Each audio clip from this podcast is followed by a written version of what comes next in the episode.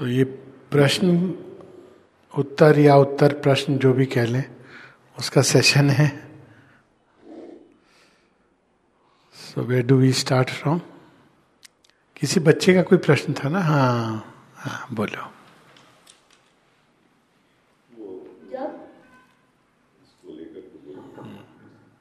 जब श्री अरविंदो भारत आए थे, तब उन्हें ये सब किसने करने को बोला था और क्यों?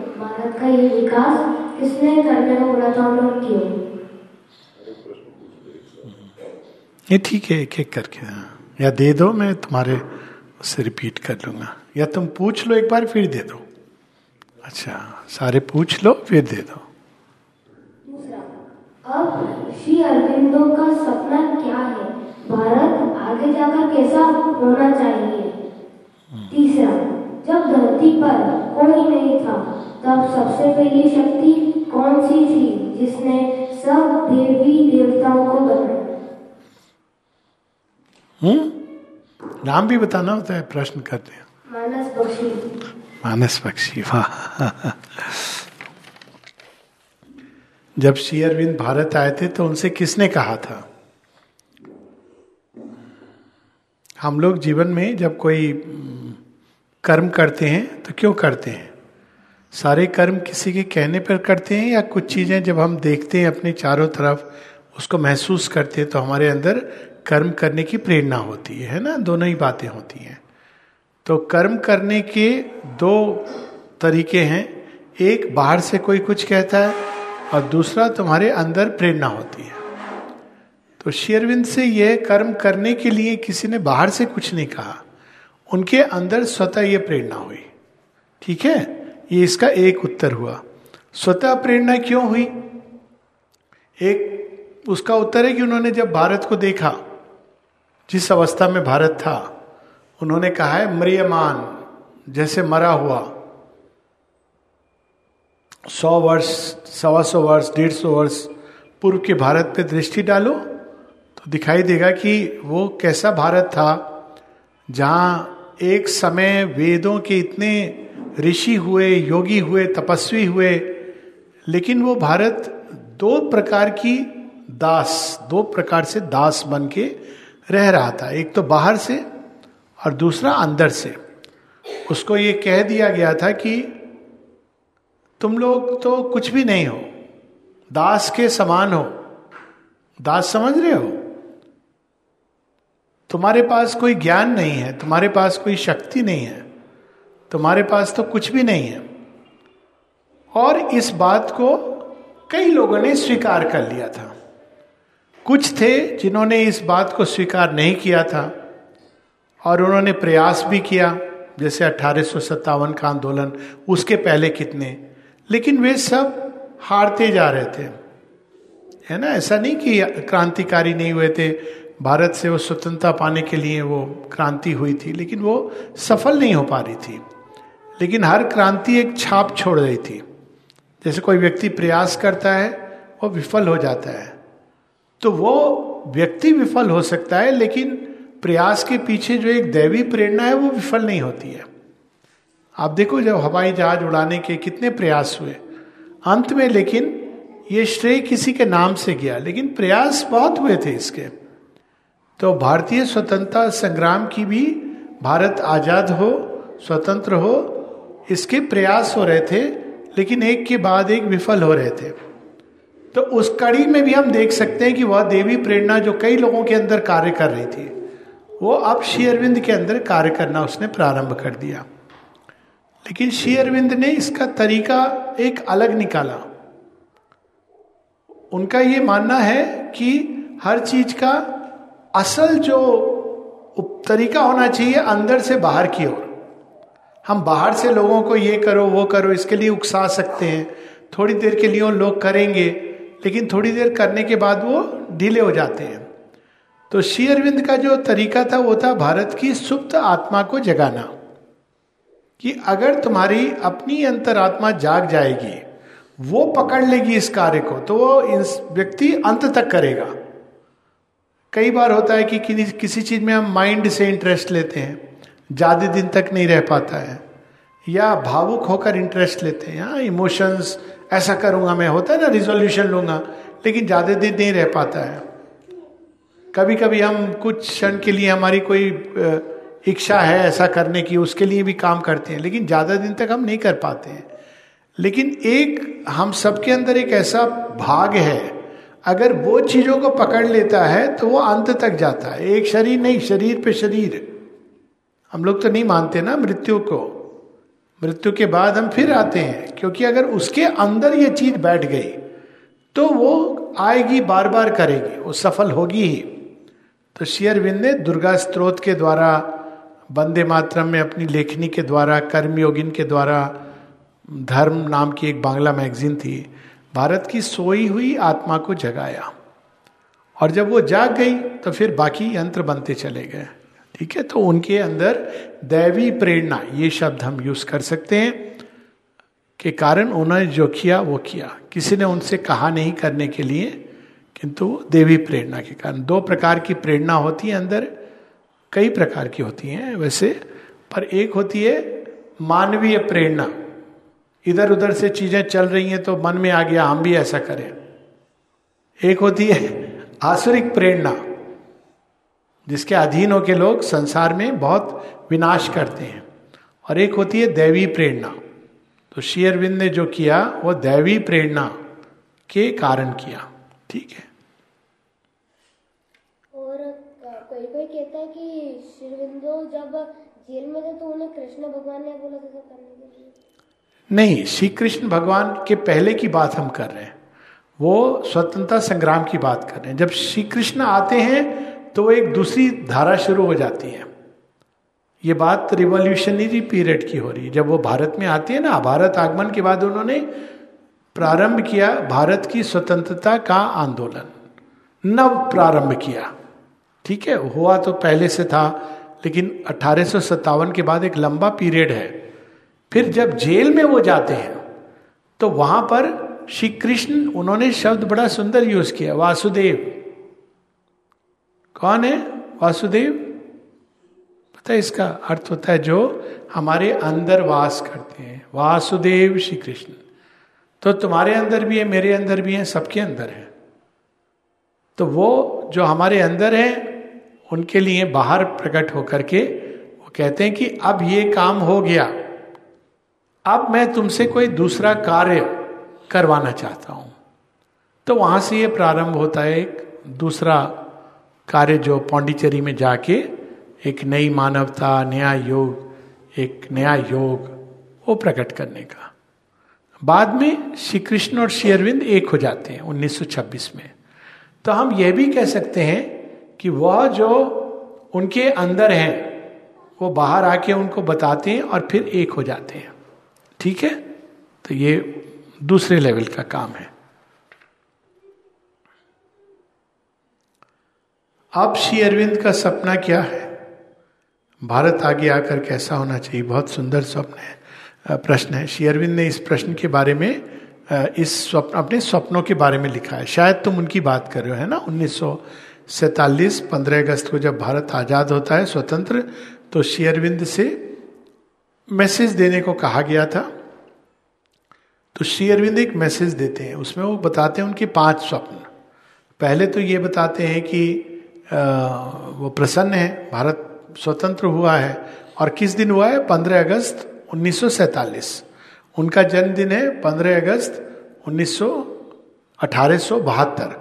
तो ठीक पचहत्तर साल के बाद उनकी पचहत्तरवीं वर्षगांठ पे आज़ादी की स्वतंत्रता के रूप में शेयरविंद को यह गिफ्ट मिलता है।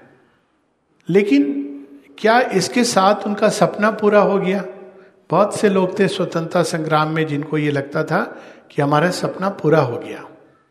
भारत आज़ाद हो गया। लेकिन शेरविंद कहते, नहीं, सपना अभी अधूरा है। तो पहली चीज़ वो बताते हैं, भारत एक था, उसको खंड करके दिया गया। भारत एक था, अगर आप पुराने समय महाभारत के और रामायण काल के भारतवर्ष के मैप को देखो, खासकर महाभारत के काल में। तो आप देखोगे भारतवर्ष गांधार, जो अभी अफ़गानिस्तान है ना, वहाँ से बिल्कुल जाता है, जो अभी आप बर्मा कहते हो, और नीचे तक, और सिलोन में भी किसका राज्य था? रावण का, शिव भक्त था। तो ये पूरा एक अखंड भारत था। लेकिन वो खंड करके दिया गया, टुकड़ों में बांटकर। और बात केवल इसकी नहीं कि टुकड़ों में बांटा गया। टुकड़ों में बांटने के कारण भारत की अपनी शक्ति क्षीण हो गई। क्योंकि वह ऊर्जा जो भारत की वह एनर्जी जो स्वतंत्रता के बाद आनी चाहिए जो संस, अपने विकास में संसार के विकास में लगनी चाहिए वो गृह युद्ध और बाहर के युद्ध में काफ़ी ऊर्जा वो नष्ट होने लगी। अगर वो सारा एक होता भारत तो वो ऊर्जा उसकी भारत के विकास में लगती लेकिन वो काफ़ी ऊर्जा, लगी विकास में, लेकिन काफ़ी ऊर्जा इसमें नष्ट होने लगी कि पड़ोस से आक्रमण हो रहा है, इधर से आक्रमण हो रहा है। अंदर भी लोगों के, लोग पूरी तरह भारत को नहीं अपना रहे थे। क्यों? क्योंकि धर्म के आधार पर विभाजन किया गया था। तो जब धर्म के आधार पर विभाजन होता है तो समस्या ये होती है कि कई लोग भारत में थे जो उस धर्म के थे जिन्होंने एक अलग टुकड़ा अपना लिया था। अब उनके अंदर कभी भी वो भारत को अपना नहीं मान पा रहे थे। समझ रहे हो कि वो एक और उनके अंदर ये है कि धर्म के आधार पर हमको वहाँ होना चाहिए, लेकिन मिट्टी के आधार पर हम यहाँ हैं। तो ये अंदर में द्वंद्व प्रारंभ हो गया। तो अभी वो द्वंद्व अभी भी चल रहा है। तो ये सपना तो अभी अधूरा है। भारत एक स्वतंत्र हुआ, लेकिन एक तो नहीं हुआ। तो भारत की एकता, यह अभी उनका स्वप्न है जो अधूरा है, और हम सब ये स्वप्न को इनहेरिट करते हैं। भारत की एकता और अखंडता, ये दो चीज़ें हैं। एकता एक चीज़ है, भारतवर्ष के अंदर जो अलग अलग समुदाय हैं, धर्म संप्रदाय, इनका एक होना। एकता का आधार ये नहीं कि सब एक जैसा सोचें, एक जैसा करें। घर में होती है ना एकता, आप अलग सोच सकते हो, लेकिन फिर भी एकता होती है। तो एकता का अर्थ ये है कि हम मूल रूप से अपने आप को ये समझें कि हम यहाँ के हैं और हमको भारत का कल्याण चाहिए। फिर हम जो भी करते हैं, सब अलग अलग ढंग से जीवन शैली जीते हैं, उसमें कोई समस्या नहीं है। तो एकता और दूसरी अखंडता। घर में लोग एक कैसे होते हैं? माँ के कई बच्चे होते हैं अलग अलग लेकिन वो जानते हैं मेरी माँ एक है। माँ की गोद में सब एक हो जाते हैं। तो उसी तरह भारतवर्ष एक तब होगा जब भारत के जितने भी निवासी हैं, वो ये मानने लगेंगे कि भारत सच में हमारी माता है। ये हम लोग वंदे मातरम करते हैं ना। आपका धर्म कुछ भी हो सकता है, आपका संप्रदाय कुछ हो सकता है, लेकिन भारत का कल्याण, भारत आपकी माता है, ये भाव जागृत होना चाहिए। तो ये भाव अभी हो रहा है थोड़ा थोड़ा जागृत हो रहा है, समय लग रहा है उसमें। और दूसरा अखंड। अखंड मतलब वह हिस्से जो भारत के थे, जो अभी पाकिस्तान है, बांग्लादेश है, ये सब एक होने चाहिए। एक का मतलब ये नहीं है कि भारत आक्रमण करके उसको ले लेगा। अखंड का मतलब ये नहीं। अखंड का मतलब है ये, जैसे हम लोग अलग अलग स्टेट्स हैं। आप एमपी में हो, मैं पौंडीचेरी में हूँ, कोई तमिलनाडु में हो। लेकिन हम ये सब जानते हैं कि हम एक ही हैं। तो उसी तरह जिस दिन जो अभी हम जिसको पाकिस्तान कहते हैं, बांग्लादेश कहते हैं, श्रीलंका कहते हैं, ये ये समझेंगे कि हम वास्तव में हम लोगों के अंदर में सांस्कृतिक रूप से एक ही विरासत है। तो अलग अलग राष्ट्र या राज्य हैं, लेकिन हम एकजुट होकर काम करेंगे। तो एकजुट होने की दिशा में भी प्रयास शुरू हुए। सार्क बना था, आपने सुना होगा, साउथ एशियन पढ़ना इसके बारे में हाँ क्वेश्चन आ सकता है इस पर। सार्क बना था। तो सार्क बना था कि हम सब एक ही हैं। अलग अलग होके भी हम एक हैं। है ना? ऐसे नहीं है, हम एक हैं। अलग अलग उंगलियाँ हैं, लेकिन एक हैं। फिर अभी इसके प्रयास दूसरे ढंग से हुए। आईपीएल में हुए। हुए ना? टीमों में आप अलग अलग वो मिक्स कर रहे हैं। तो धीरे धीरे कई ऐसी चीज़ें होंगी जिसके द्वारा ये भाव होगा कि हम आपस में शत्रु नहीं है। हमारा शत्रु कोई और है। और हम शत्रु के रूप में आपस में देख के एक दूसरे को नष्ट कर रहे हैं। यदि हम मित्र हो जाएँगे तो अब सोचो, अगर क्रिकेट टीम बनती इसमें पाकिस्तान, इंडिया, श्रीलंका और बांग्लादेश ज्वाइन करके बनती तो कैसी बनती? देखो, मुस्कुराहट आ गई ना? हाँ। तो ये तब होगा जब हम इस बात को महसूस करेंगे। अब भगवान इसको महसूस कराने के बहुत सारे उपाय करते हैं। एक उपाय होता है कि कोई अंग जो शरीर से अलग हो गया, वो कितने दिन तक रह सकता है शरीर से अलग होके? उसको आना ही है, अपने अपने रक्त प्रवाह के लिए। हार्ट तो इधर है ना, हार्ट से अलग होके वो कितने दिन रहेगा? तो उसको अल्टीमेटली आना पड़ेगा अपने मूल धड़ के साथ। तो ये भी हो रहा है इस समय। कि ये जो अंग अलग हुए, इनके पास बहुत ऑप्शन बचेंगे नहीं। भारत के साथ आने के अलावा, ठीक है, ये एक स्वप्न था। एक भारत, अखंड भारत। दूसरा स्वप्न उनका था कि केवल भारत ही क्यों? आपने, तुमने कभी देखा है ये टाइम के जोन कैसे जब फ़्लाइट में होते हैं, कभी ऐसे देखना? अभी बोलो, अभी यहाँ पर कितने बज रहे हैं? चार बज रहे होंगे, है ना, शाम के? और वहाँ पे अमेरिका में अभी कितने बज रहे होंगे? उस कोस्ट पे एकदम जहाँ बारह घंटे का डिफरेंस है। वहाँ सुबह सुबह के चार बज रहे। यहाँ सूरज ढल रहा है, वहाँ निकल रहा है। फिर जब वहाँ सूरज ढलता है, यहाँ निकलता है। तो ऐसे ही काल की गति में, युगों के परिवर्तन में, एक समय होता है जब एक जगह का सूरज निकलता है। अभी भारत के स्वतंत्र होने के पहले सूरज कहाँ निकलता था बोला इंग्लैंड में और कहा, इंग्लैंड का राज था ना कहीं सूरज डूबता ही नहीं था, ऐसा कहा जाता था। यूरोप में, हर चीज़ में, यूरोप, इंग्लैंड और एक सभ्यता पूरी जो बाहरी बाहरी बाहरी संपदा पर आधारित थी। बाहरी सामर्थ्य, बाहरी संपदा। अब क्या हुआ है ना, वो अब चेंज हो गई है साइकिल तो वहाँ रात हो रही यहाँ दिन हो रहा है। तो यहाँ मतलब अब इस एरिया में, वो यूरोप का समय था। अब ये एशिया का समय आ रहा है। तो इसलिए शेरविंद कहते हैं, एशिया का ऊपर उठना। वो भी हम देख रहे हैं एशियाटिक कंट्रीज़ जैसे डेवलप कर रही हैं। और फिर तीसरा उनका स्वप्न क्या है? तीसरा स्वप्न है कि भारत एक अखंड हो, एशिया उठे। इसके साथ ही केवल एशिया नहीं, पूरी मानव जाति एक हो। अब इसका भी स्वप्न धीरे धीरे लोगों के अंदर समय ही टेक्नोलॉजी ये सब संभव बना रही है। कि आप यहाँ बैठे हो? आपकी कोई जान पहचान का कहीं और होगा? वहाँ से हम बात करते हैं दूरभाष के माध्यम से। कोई चीज़ वहाँ होती है घटित और मिनटों में इंटरनेट के माध्यम से आ जाती है। तो अब संसार एक विलेज बन गया है। इसको कहते हैं ना ए, एक विलेज। कोई घटना कहीं पर होती, पहले हम लोगों को गाँव के अंदर ही नहीं पता होता था। अब सब कुछ इंटरकनेक्टेड हो गया है। कोई भी राष्ट्र ऐसा नहीं है जो अछूता रहेगा कि उसके यहाँ कुछ होगा और बाकी जगह उसका असर नहीं पड़ेगा। होगा। आप पढ़ो, अभी देखो यूक्रेन रशिया में कंफ्लिक्ट चल रहा है, लेकिन इसका बहुत अलग अलग असर पूरे संसार में पड़ रहा है।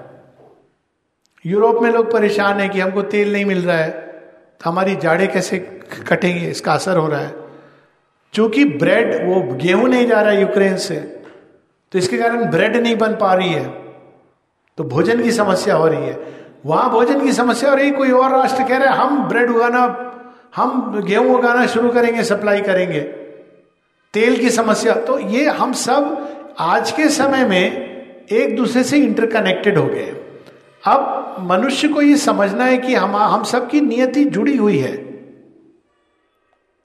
और ये जब भाव जैसे जैसे जागेगा, वैसे वैसे संसार एकता की ओर बढ़ेगा। तीसरा स्वप्न हाँ? चौथा स्वप्न है भारतवर्ष को, संसार को जो गिफ्ट देना है। वो गिफ्ट तो शुरू हो गया है। भारत क्या गिफ्ट देता है? आध्यात्मिक ज्ञान का। अभी तो भारत बहुत सारे गिफ्ट देने लगा है। नॉलेज, ज्ञान, भारत के पास हमेशा हर तरह का तत्व ज्ञान। तो ज्ञान प्रधान एक देश है। तो भारत ने सदैव ज्ञान का गिफ्ट दिया, लेकिन एक समय था जब पूरे पश्चिमी देशों ने इसको अस्वीकार कर दिया था कि नहीं, भारत का ज्ञान तो कोई ज्ञान ही नहीं है। आप आत्मा, परमात्मा, इनकी बात करते हो, ये कोई ज्ञान है?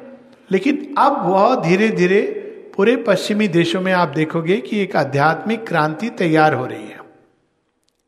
और कई इसके उदाहरण हैं। आप देश विदेश में हम लोग, मैंने भी देखा है, कई लोगों ने देखा है, जाते हैं बाहर। तो लोग इसके लिए तैयार हो रहे हैं। वो चाहते हैं कि हमको आप आध्यात्मिक ज्ञान दीजिए, हमारे यहाँ नहीं है ये। तो इसको कहते हैं शेरविंद spiritual gift of India to the world और अंतिम स्वप्न जो सबसे कठिन है, लेकिन उसका भी केंद्र भारत को होना है।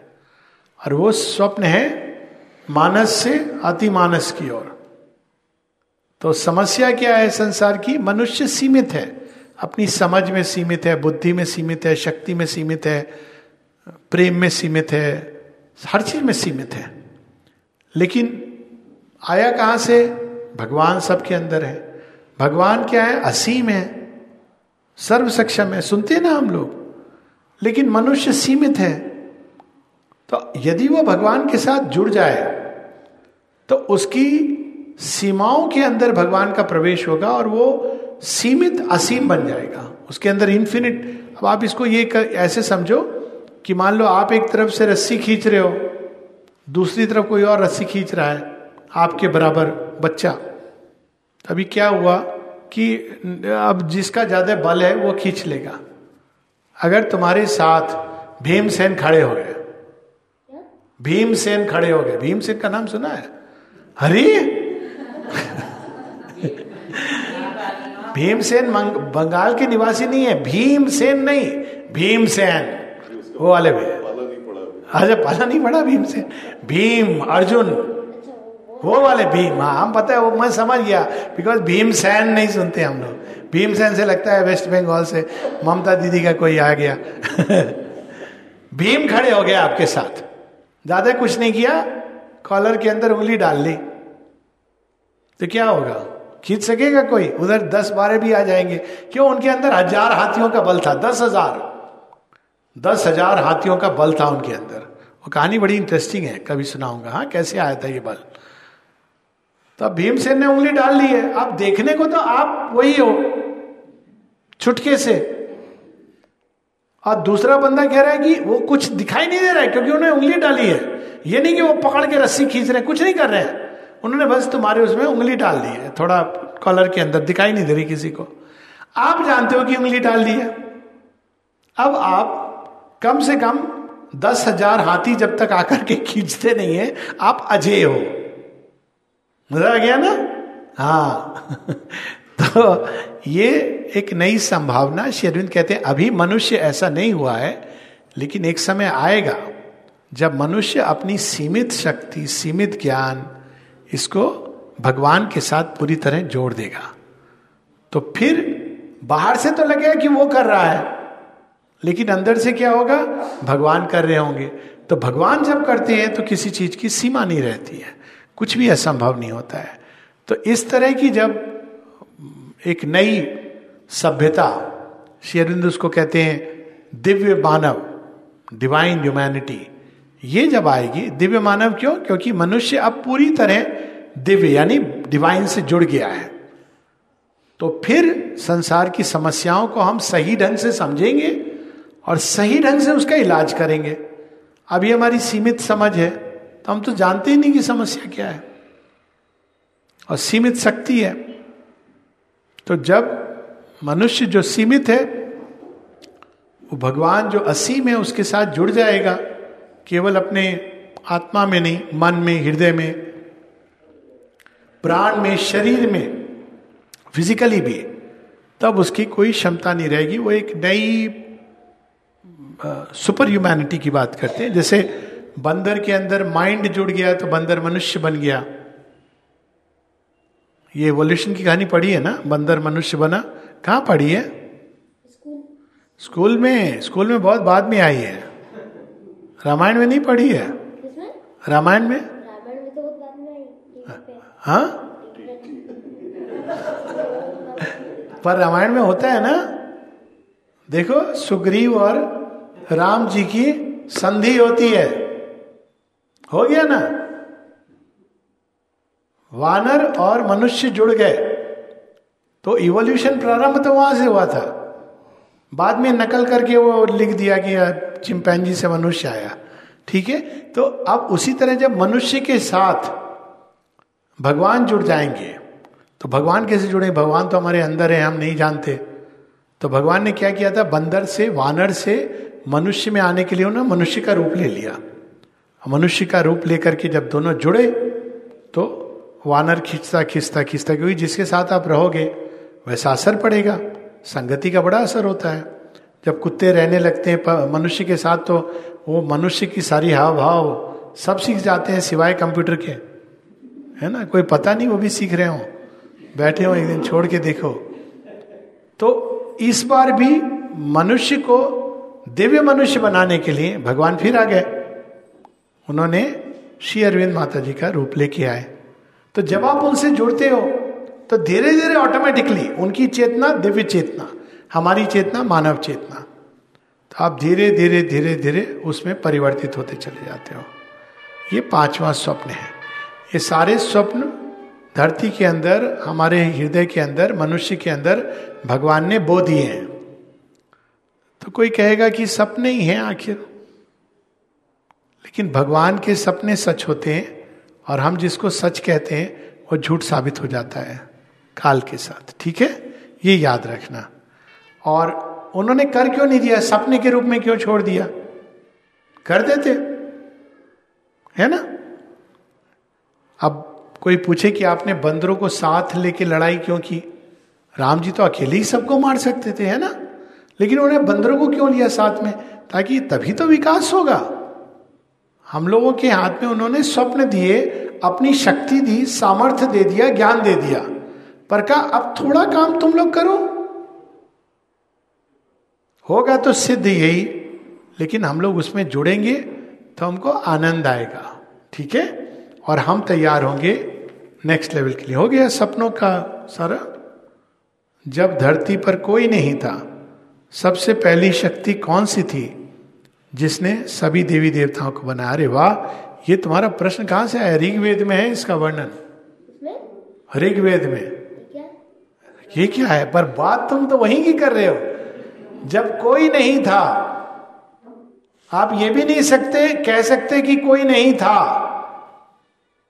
क्योंकि वो है और नहीं है, दोनों ही नहीं अप्लाई करते हैं। मतलब आप ये नहीं सकते हो कि वहाँ कोई नहीं है।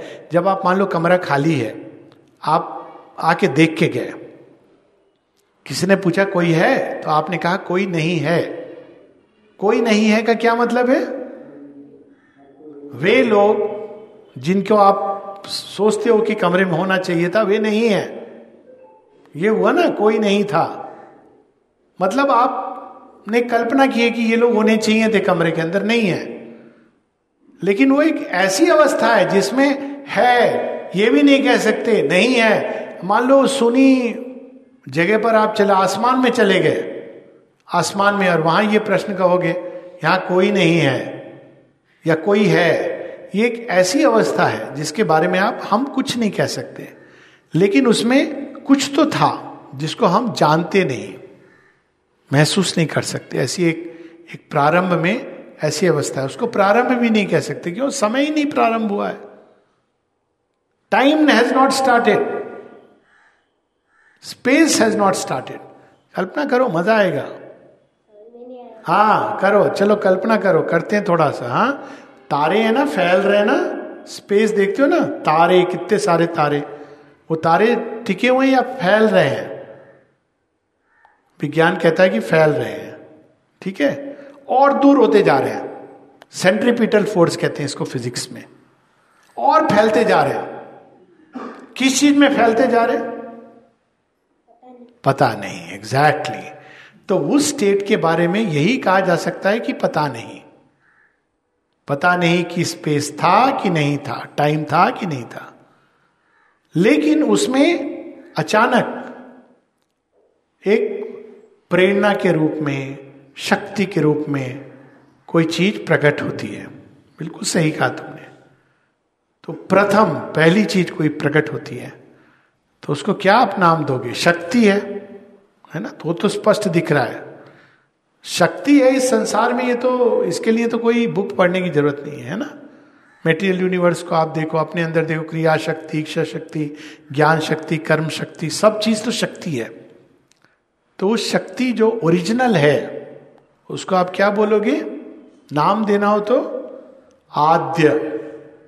ओरिजिनल आद्य। शक्ति। आप उसको परम शक्ति भी कह सकते हो। अब सारी उसी की शक्ति से जहाँ भी जितनी भी शक्ति है मैं बोल रहा हूँ तुम सुन रहे हो और ये बज रहा है ये रिकॉर्ड कर रहा है वहाँ बज रहा है प्रसारित सब शक्तियाँ उस एक शक्ति की शक्ति है। दूसरा कुछ हो ही, हो ही नहीं सकता है। अब तो आप कल्पना करो कि वो शक्ति कितनी अद्भुत और प्रचंड होगी। केवल कल्पना करो कि जो ये स्टार्स है ना एक एक स्टार जो है, वो हमारे ऐसे ऐसे स्टार्स हैं। सभी स्टार्स नहीं ऐसे ऐसे स्टार्स हैं जो हमारे सूर्य सूर्य से सौ गुना अधिक उनके अंदर ऊर्जा है।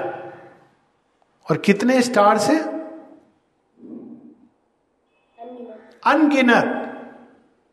कितनी एनर्जी है, केवल इस मेटीरियल यूनिवर्स के अंदर। हाँ। आपने अभी इसके पहले के पहले में बताया था कि विष्णु जी और ब्रह्मा जी आए थे। तो ये तो उनके पहले की बात है। अभी तो तुमने तो हमसे पहले वाली बात पूछी है। हाँ, अब वो आएँगे? धीरे धीरे आएँगे आएँगे। अब नेक्स्ट स्टेप क्या होगा? वो हम आ रहे हैं वहाँ। अभी कहानी तो शुरू हुई है। आद्य शक्ति आई। अब वो क्या करेगी? सबसे पहले क्या बनाएगी? आप घर जब घर बनाना है आपको तो सबसे पहले आप क्या करते हो? प्लॉट लेते हो है ना? स्पेस। तो उन्होंने स्पेस का निर्माण किया। स्पेस का निर्माण कैसे करोगे आप? आपके पास तो कोई और मटेरियल नहीं है। स्वयं ही आप विशाल होते चले जाओगे। तो स्पेस बन जाएगा। फिर आपको टाइम टाइम लाइन देते हो ना कि ये नहीं कि हमने प्लॉट ले लिया, बनेगा जब बनेगा। आप टाइम लाइन फिक्स करते हो, छह महीने, एक साल, छह साल। तो टाइम की रचना हुई। अब टाइम कैसे बनता है?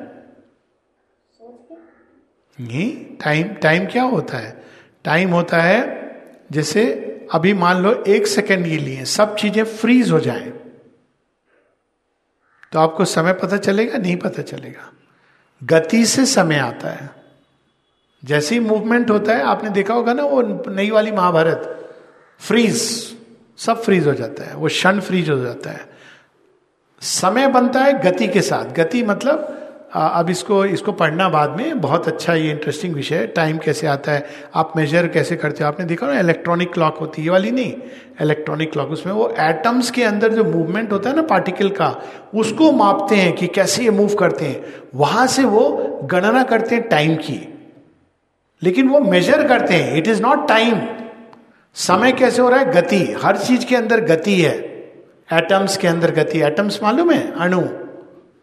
एटम्स होते हैं कुछ एटम्स के अंदर गति है, जो चीज़ें तुमको स्टैटिक दिख रही हैं, उसके अंदर भी एटम है तो गति हो रही है। हर चीज़ के अंदर गति है, हवा, जल, पानी, धरती जो स्थिर दिख रही है, उसमें भी गति है, क्योंकि एटम्स हैं। आकाश में आप देखोगे तो तारा मंडल सब, हर चीज़ के अंदर गति है। गति के साथ समय का जन्म होता है। अब स्पेस हो गया टाइम हो गया। अब शुरू होगी सृष्टि। तो पहले बुलाया जाएगा प्रोजेक्ट मैनेजर जो क्रिएट करेंगे। हाँ सुबह वाला लेक्चर बहुत अच्छे से सुना है इसने। गड्ढा खोदा वही इनकॉन्शियंट इतना गहरा गड्ढा खोदा क्योंकि सृष्टि में उतनी बड़ी बनानी ना आपको ऐसा स्क्राइस स्क्रेपर बनाना है जो धरती से आकाश तक जा रहा हो। तो गड्ढा खोदा खोदते खोदते खोदते एकदम ऐसा गड्ढा खोद दिया कि ऐसा लगता था वहाँ भगवान ही नहीं है, इतना गहरा हो गया। हाँ अब मुस्काए। अच्छी बात है। इतना गहरा गड्ढा कि ऐसा लगता था ऊपर से देखो तो लगता था कुछ भी नहीं है।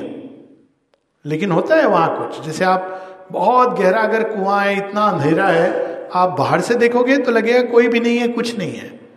लेकिन जो उतरा है गड्ढा खोदने में वहाँ है। ठीक है? तो उसी तरह से हम यहाँ से देखते हैं तो लगता है कुछ भी नहीं है वो महाअंधकार में। लेकिन जिसने वो गड्ढा किया है वो है वहाँ पर। अब वो वहाँ से स्टेप बाय स्टेप बनाएगा ऊपर तक ठीक है? तो वो पहले किसको बनाएँगे? नींव। बन गई लेकिन नींव बनाने के लिए तो कोई तो कारीगर चाहिए जो सृष्टि में नींव के लिए मटेरियल लाएगा बनाएगा। तो वो कौन हो गए? हमारे ब्रह्मा विष्णु महेश में से? हाँ। ये तो यही ब्रह्मा विष्णु दोनों को नहीं पता था। अब देखो ये इमेज कितनी सुंदर इमेज है। यही जो हम लोग रोज देखते हैं मंदिरों में जाके। विष्णु भगवान की इमेज देखो किस पर सोए हुए हैं वो? समुद्र है सी शीर सागर। शीर सागर क्या होता है? ओशन ऑफ़ मिल्क मिल्क खीर। खीर पता है ना? खीर शीर सागर। इट इज़ ट्रमेंडस नॉलेज ज्ञान। खीर को कहते हैं खीर ज्ञान। उसको ज्ञान का वो सिंबल है। पार्वती माता बना के खीर देती है ना? खाइए। पार्वती माता वाली। हाँ वो ज्ञान, मिल्क तो उसका वो सागर है। यानी वो सागर की कोई लिमिट नहीं है। नॉलेज जिसका कोई अंत नहीं है, वो प्रकट होती है। उसके ऊपर कौन है? शेषनाग अनंत नाग। और अनंत नाग क्या करते हैं वो कॉइल्ड है। धीरे धीरे धीरे धीरे वो ऊपर उठते हैं उनके फन पे पृथ्वी। तो अनंत नाग कौन है? टाइम अब हो गया आपका। स्पेस बन गया टाइम बन गया। अब टाइम के हार्ट में सारे सीक्रेट प्लान लेकर के विष्णु जी जाके सो जाते हैं। वो मिडिल में है। उनको सृष्टि बनेगी, उसको जैसे जैसे बनेगी वैसे वैसे उनका काम प्रारंभ होगा। उनका काम बनाना नहीं है लेकिन जितनी चीज़ें बनेगी उनके पास ब्लू है। मेटीरियल आएगा कोई विष्णु भगवान बोलेंगे इसको यहाँ रखो वहाँ रखो नहीं तो वो डिसहारमोनी हो जाएगा। मेटीरियल ला रहे हैं ब्रह्मा लेकिन निकले कहाँ से? विष्णु भगवान के अंदर से। हाँ वही तो हम सुबह कह रहे थे वो आद्य शक्ति। तो ये पहले ये तीन पावर्स आती हैं। एक जो बनाएगी एक जो उसको मेंटेन करेगी उसको सही व्यवस्थित करेगी और दूसरी जो विनाश करेगी। क्योंकि अगर बनाते चले जाओगे, बहुत ज़्यादा बन गई तो आपको उसको ऑर्डर में लाना है। ऑर्डर में लाने के लिए कुछ चीज़ें हटानी पड़ती हैं। तो जब ब्रह्मा, विष्णु, महेश तीनों आ गए तो इन्होंने भी यही प्रश्न किया, जो तुमने कहा, हम आए कहाँ से? तो उस समय आद्य शक्ति प्रकट होती है उनके सामने और कहती है, हमने ही तुमको बनाया है। तो कहते हैं कि, हम, हमें आपने बना दिया क्या करने के लिए? तो बताते हैं कि ब्रह्मा जी को सृष्टि करनी है, विष्णु जी को ये मेंटेन करना है लॉ एंड ऑर्डर और शिव जी को नष्ट करना है। तो कहते हैं, हम कैसे करेंगे? हमारे अंदर शक्ति कहाँ है? तो वही ओरिजिनल पावर तीन शक्तियों के रूप में उनके साथ आ जाती है। शिव जी के साथ वो, पार्वती जी के रूप में पावर टू डिस्ट्रॉय और ब्रह्मा जी के साथ में सरस्वती के रूप में पावर टू क्रिएट रिदम्स के द्वारा म्यूज़िक साउंड से क्रिएट करना। और विष्णु भगवान के साथ महालक्ष्मी के रूप में, लक्ष्मी जी के रूप में, जो हारमनी ब्यूटी सृष्टि में हारमनी और ब्यूटी जब ऑर्डर आता है तो हारमनी और ब्यूटी आती है।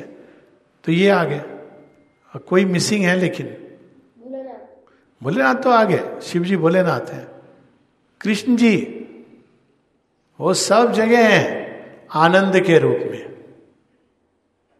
तो वो सब के अंदर पूरी सृष्टि के अंदर आनंद के रूप में समाये हुए क्योंकि आनंद नहीं आएगा। थोड़े समय बाद ब्रह्मा जी बोलेंगे बोर हो गया मैं। हाँ करेक्ट गॉड ऑफ़ मिश्चिव यही पकड़ा।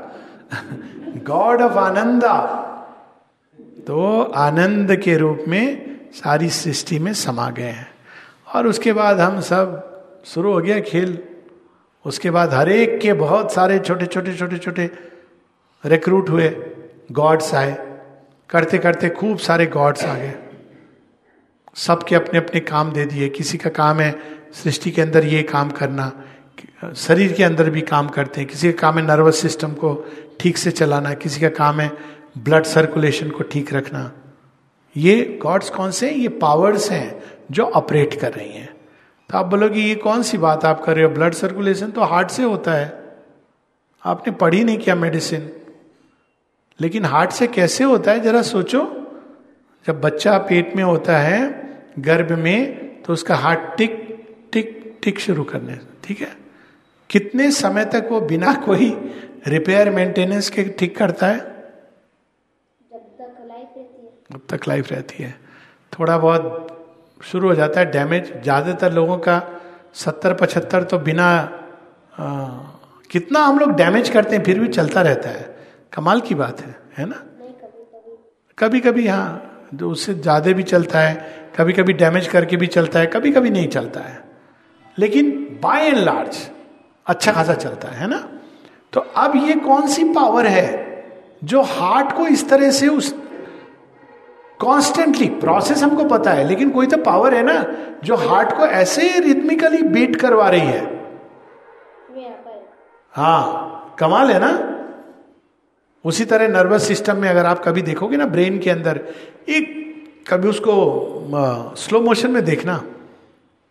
नर्व सिग्नल्स जब पास होते हैं, एक नर्व से दूसरी नर्व कहाँ कहाँ, अनेकों अनेकों प्रकार के, और उनके अंदर से थॉट जनरेट हो रहे हैं। मानो थॉट जनरेट हो रहे हैं। तो जब आप देखो ये बड़ी सुंदर फ़िल्म है, उसको आप देखना फैंटेस्टिक वॉयज उसमें बताते हैं कि वैज्ञानिकों ने एक उपाय इजाद कर लिया है, जिसके कारण वो बॉडी के अंदर जैसे नैनो बॉट्स डालते हैं ना, वैसे ह्यूमन बींग्स को एकदम छोटा बना के एक स्पेसशिप में इंजेक्ट कर देते हैं। अब वो जाता है अंदर, उसको रिपेयर करना है, ब्रेन के अंदर कोई चीज़ को। अब वो जब उसमें ट्रैवल कर रहा है तो वो देख रहा है। और रिपोर्ट कर रहा है। मैं ये देख रहा हूँ, वो देख रहा हूँ। अद्भुत फैंटेस्टिक वॉच तो अब हम लोग इसको बाहर से देखते हैं। लेकिन जो इसके ओरिजिनल इंजीनियर हैं they are the cosmic power जिनको गॉड्स कहा गया।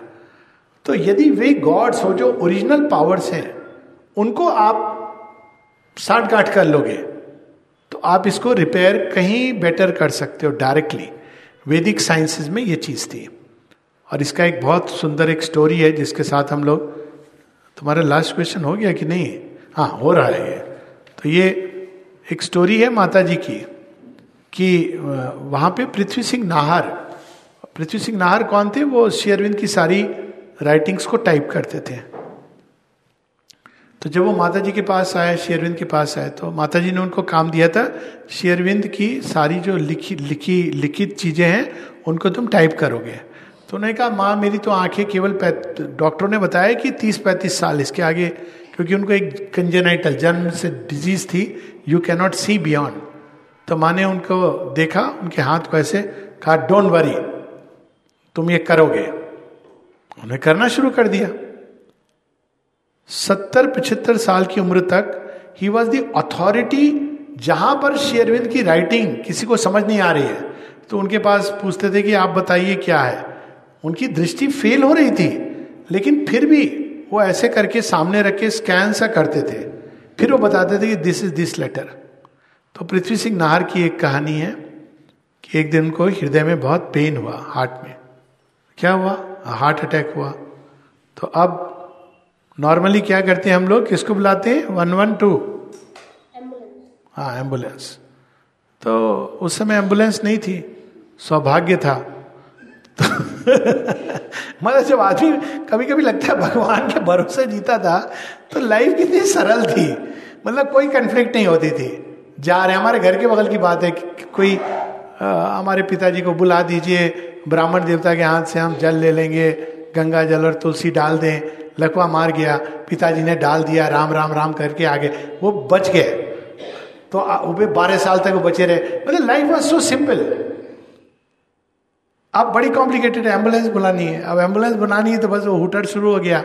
लगता है हमारे टाइम की वो अब थी। तो उनके पास उस समय वो भी नहीं था और फेथ था। तो बस बैठे बैठे माँ माँ माँ माँ कर रहे थे। इतने में उन्होंने देखा कि दो लंबे टॉल एंड हैंडसम लंबे बींग्स को आए बींग्स मनुष्य जैसे लेकिन मनुष्य नहीं, देवता के रूप में। और उनके कमर पे कोई बैग उन्होंने लटका के रखा था। ये डॉक्यूमेंटेड स्टोरी है। पृथ्वी सिंह नाहर के क्रॉनिकल्स में है। तो उन्होंने फिर उनको देखते ही कहा, मैं माँ को बुला रहा हूँ। तुम लोगों को नहीं बुलाया मैंने। यदि माँ ने तुमको भेजा है, तभी तुम आ सकते हो पास में। तो वो एक दूसरे की तरफ़ देख के मुस्कुराए एंड देन ही एक्सपीरियंस्ड कि वो एक उनके हार्ट के अंदर घुस गए। कैसे घुसे? ये आप फोर्थ डायमेंशन फिफ्थ डायमेंशन अभी आ गया है ना? उनके बारे में पढ़ोगे तो समझोगे। कि कैसे ये प्रवेश पा सकते हैं। तो घुस गए और उनको ऐसा लगता था कि वो उनके हार्ट को ना मसाज कर रहे थे। और फिर बाहर निकले हाफ़ एन आवर में देवर गॉन वो बिल्कुल ठीक पेन नहीं, कुछ नहीं। तो माता जी को चिट्ठी लिखी कि ये क्या था? आपने क्या अश्विनी कुमार को भेजा था मेरे पास? अश्विनी कुमार, वो केवल देवताओं का ट्रीटमेंट करते हैं, मनुष्यों का नहीं करते हैं। देवताओं का फिजिशियंस ऑफ़ द गॉड्स देवताओं को कभी दुख होता है, देवासुर संग्राम में चोट पहुँच गई, असुर जीत गया तो उनका इलाज करते हैं। तो माता जी को जब उन्होंने चिट्ठी लिखी तो माता जी कहती है कि तुमने मुझे पुकारा था। How does it matter whether they're gods और समवन एल्स मैंने भेज दिए थे तुम्हारे पास। तो एक पूरी साइंस अभी प्रतीक्षा में है। वैदिक योग में इन कॉस्मिक पावर से लोग संपर्क में आते थे। अब हम नहीं आ पाते हैं, क्योंकि अब हमको उन पर विश्वास नहीं रहा। हमको ये, अब केवल विश्वास करने से वो चीज़ वापस नहीं आएगी। वो एक कम्युनिकेशन चैनल था, वो सब बंद हो गया है।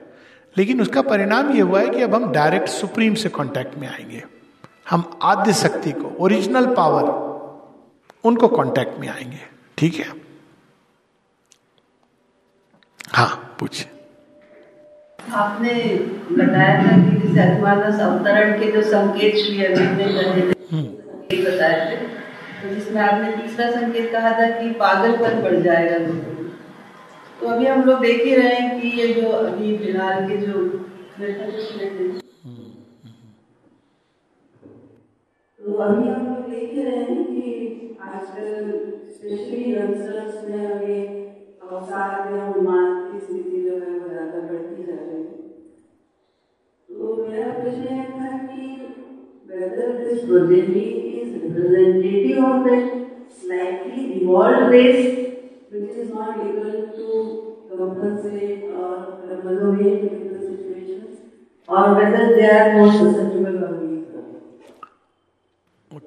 बहुत अच्छा प्रश्न है। जब मनुष्य चिंपैंजी से निकला था तो लगभग आठ, नौ सब स्पेसीज ह्यूमन बींग्स की हुई है। हालाँकि रिसेंटली मैं एक वो देख रहा था तो उसमें it seems twenty five sorry पर अगर आप नौ, दस भी लें conservative figure at least nine तो कंफर्म्ड है। तो ये सारी जो सब स्पेशीज थी, ये वॉश आउट हो गई। ये मनुष्य की संभावना को लेके पैदा हुए थे ये चिंपैंजी नहीं थे, लेकिन मनुष्य भी नहीं थे। प्रकृति वो उनको क्रिएट करती थी और वॉश आउट करती थी। इसको, उनके तो लिंक भी खो गए हैं मतलब बहुत ढूँढने से मिलते हैं। तो चूँकि अब मनुष्य से अतिमानस की ओर स्टेप शुरू हो गया है तो बहुत सारी इंटरमीडिएट स्पेसीज आएँगी। तो वो नई चेतना का एक्शन है, शुरू में मनुष्य इसको नहीं झेल पाएगा। मैंने अपना एक टर्म यूज़ किया है इस जनरेशन के लिए। उसमें हम भी आएँगे, ये जनरेशन हम लोग भी आने वाले हैं। हाँ ये साइकिल चलेगी।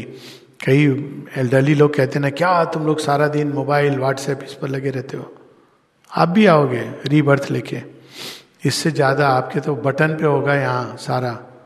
Have to handle this is something we all have to go through तो उसका टर्म जो मैंने यूज़ किया है, बहुत अच्छा नहीं है, लेकिन वॉश आउट जनरेशन्स तो ये जनरेशन्स खुद को नहीं समझ पा रही हैं। They are no more really humans in that sense मतलब सबकी बात नहीं कर रहा हूँ मैं। एक पर्टिकुलर विशेष वर्ग की। और मनुष्य उनको समझ नहीं पाते हैं क्यों? वो कैरेक्टराइज उनको करते हैं इस तरह से। They need more space psychological space they refuse to obey authority दो कैरेक्टरिस्टिक उनके। तीसरा देर वेरी रेस्टलेस एक्सप्लोरिंग हम लोग जैसे नहीं कि बचपन में क्या बनना है आईएएस बनना है डॉक्टर बनना है, ये पता था। वो अभी ढूंढ रहे हैं, क्या बनना है, एक लंबे समय तक they don't know and they are cool with it एक बड़ी अद्भुत बात है कि बड़े निश्चिंत, बेफिक्र हैं। माता पिता के ऊपर चिंता है, क्या करेगा बच्चा? बच्चे को कोई फ़िक्र नहीं है।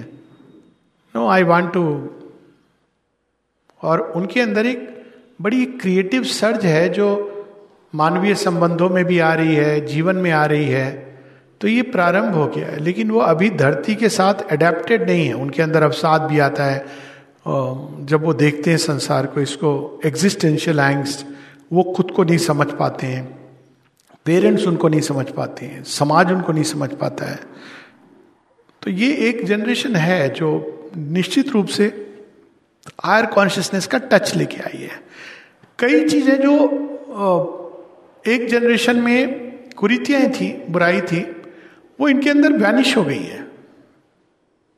बहुत सी चीज़ों को जस्ट डोंट रिलीजन वो नहीं मानते हैं। लेकिन स्पिरिचुअलिटी को वो समझते हैं। वेरी स्ट्रेंज और ये आर है। आई आई नो चिल्ड्रेन जो, उनको सावित्री में मज़ा आता है। कहते हैं कहते हैं कि कुछ है इसमें। बहुत, दस साल के बच्चे की बात कर रहा हूँ, नौ साल, आठ साल ऐसे बच्चों की बात कर रहा हूँ। उनको मज़ा आता है। ये नहीं कि केवल वो पढ़ रहे ये नहीं कि माँ बाप ने बोला है सावित्री पढ़ो।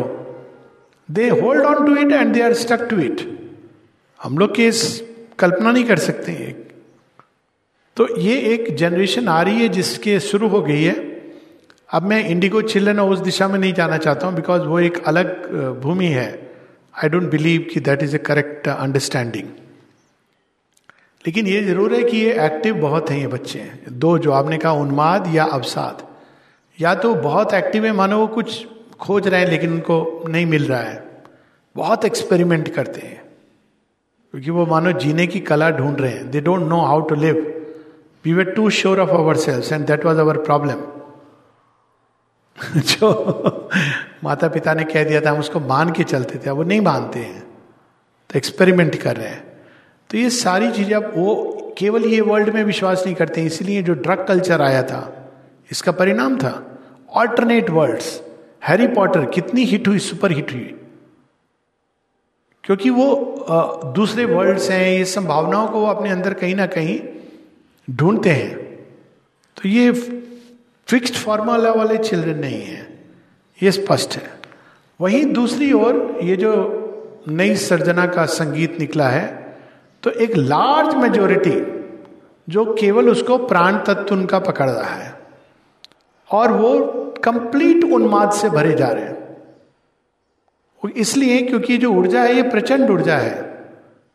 और आप देखिए आश्चर्य होता है। आई थिंक इंडियन आइडल देखिए सिंगिंग कंपटीशन ये बच्चे बिना किसी स्टेज फ्राइट के बिना कोई ज़्यादा ट्रेनिंग के how they are it may we take it as natural but it's not natural subtly not natural ये एक न्यू नॉर्मल है जिसको हम we can't understand right now और वो भाव भी लाते हैं। तो छोटे छोटे बच्चे इट्स आश ये पता है कि सबकी जो मेच्योरिटी uh, होने की एज है वो बहुत कम हो गई है पुश हो गई है। तो एक एक्सेलरेटेड इवोल्यूशन काम कर रहा है। लेकिन कुछ हैं जो केवल इसको, उनका निम्न प्राण इसको पकड़ता है। तो वो क्या कर रहे हैं? नॉर्म्स को तोड़ रहे हैं। लेकिन वो सीधा they are plunging toward the abyss तो वो केवल बस वेस्टर्न मॉडल का एक बहुत ही अलग विकृति वाली चीज़ भी चल रही है। किंतु इतना ज़रूर है कि मनुष्यता को ये तोड़ चुके हैं। ये फॉर्मूला टूट गया है। और जब ये कोई फिक्स्ड ऑर्डर टूटता है, एक बड़ी इंटरेस्टिंग लाइन है सावित्री में restrains him from the Titan and the god तो एक और कुछ मनुष्य होंगे जो देवत्व की ओर छलांग लगाएँगे, ऐसे भाव उनके अंदर जागेंगे, ऐसे विचार जो अकल्पनीय हैं। अभी बच्ची ने पूछा था क्वेश्चन बीज में से फूल कैसे निकलता है? ये लाइफ डिवाइन का चैप्टर है इस पर पूरा। The indeterminable the cosmic determinates ये पूरा chapter is to explain this process हम लोग तो नहीं इसको we just to kit for granted तो एक और ये इस तरह के बच्चे जो मेंटल फॉर्मेट को तोड़ चुके हैं, इसलिए वो हर चीज़ को प्रश्न करते हैं। टीचर से प्रश्न, किताबों पे प्रश्न स्क्रिप्चर से प्रश्न। और शेरविंद ने इस बात को कहा है कि this is how it will start how we will recover the lost glory वो कहते we must go back to the Veda with which we gained it हम प्रश्न करते थे अपने अंदर। प्रश्न करते हैं, वो ऐसे नहीं मान लेते हैं कि पुनर्जन्म तो पाप पुण्य का फेरा। दे वॉन्ट टू अंडरस्टैंड तो ये एक ग्रुप है और एक दूसरा ग्रुप है जो इस नई शक्ति को सहन नहीं कर पा रहा है। उसकी सिचुएशन ऐसी कि उसके हाथ में अचानक किसी ने भीम की गदा रख दी है। तो they are getting crushed under it तो डेफिनेटली एक चेंज शुरू हो गया है। एक जो नई सृष्टि की ओर बढ़ रहे हैं और एक जो कोलैप्स कर रहे हैं। पर ये कि it is a long journey कई सब ग्रुप्स आएँगे तो they have a long way to go evolution के बहुत अभी चरण आएँगे फ़िज़िकल भी प्रारंभ हो गया इवोल्यूशन तो कौन जाने, मनुष्य के अंदर, समुद्र के अंदर, जल के अंदर, जीने की संभावना प्रारंभ हो जाए? Nose imagine human being speaking under water colonies ये संभव है विद इन द रेल और ये विधाएँ थी एक समय। दुर्योधन के अंदर ये विधा थी। कि वो पानी के अंदर सांस रोक के बहुत समय तक जी सकता है। तो ये हिडन पॉसिबिलिटीज हैं। और कौन जाने कि ये कब एक्टिवेट होंगी ये सब? भगवान ने अरेस्ट करके रखा है। अलग अलग लेवल पे नेचर कब इसके अंदर वो स्पार्क लगा देगी? और वो नहीं, ऐसी तो सारी नई सृष्टि होती है। तो हाँ? हाँ बिल्कुल। तो ये सारी चीज़ें एक संभावनाएँ जो दिख रही हैं आप, उसी में ये सब है। पर ये ज़रूर है कि हम इनको फिक्स्ड फॉर्मेट से ना समझ सकते, ना इनको पुराना ढर्रे से हम शिक्षा दे सकते हैं। That's why the whole understanding of education process to change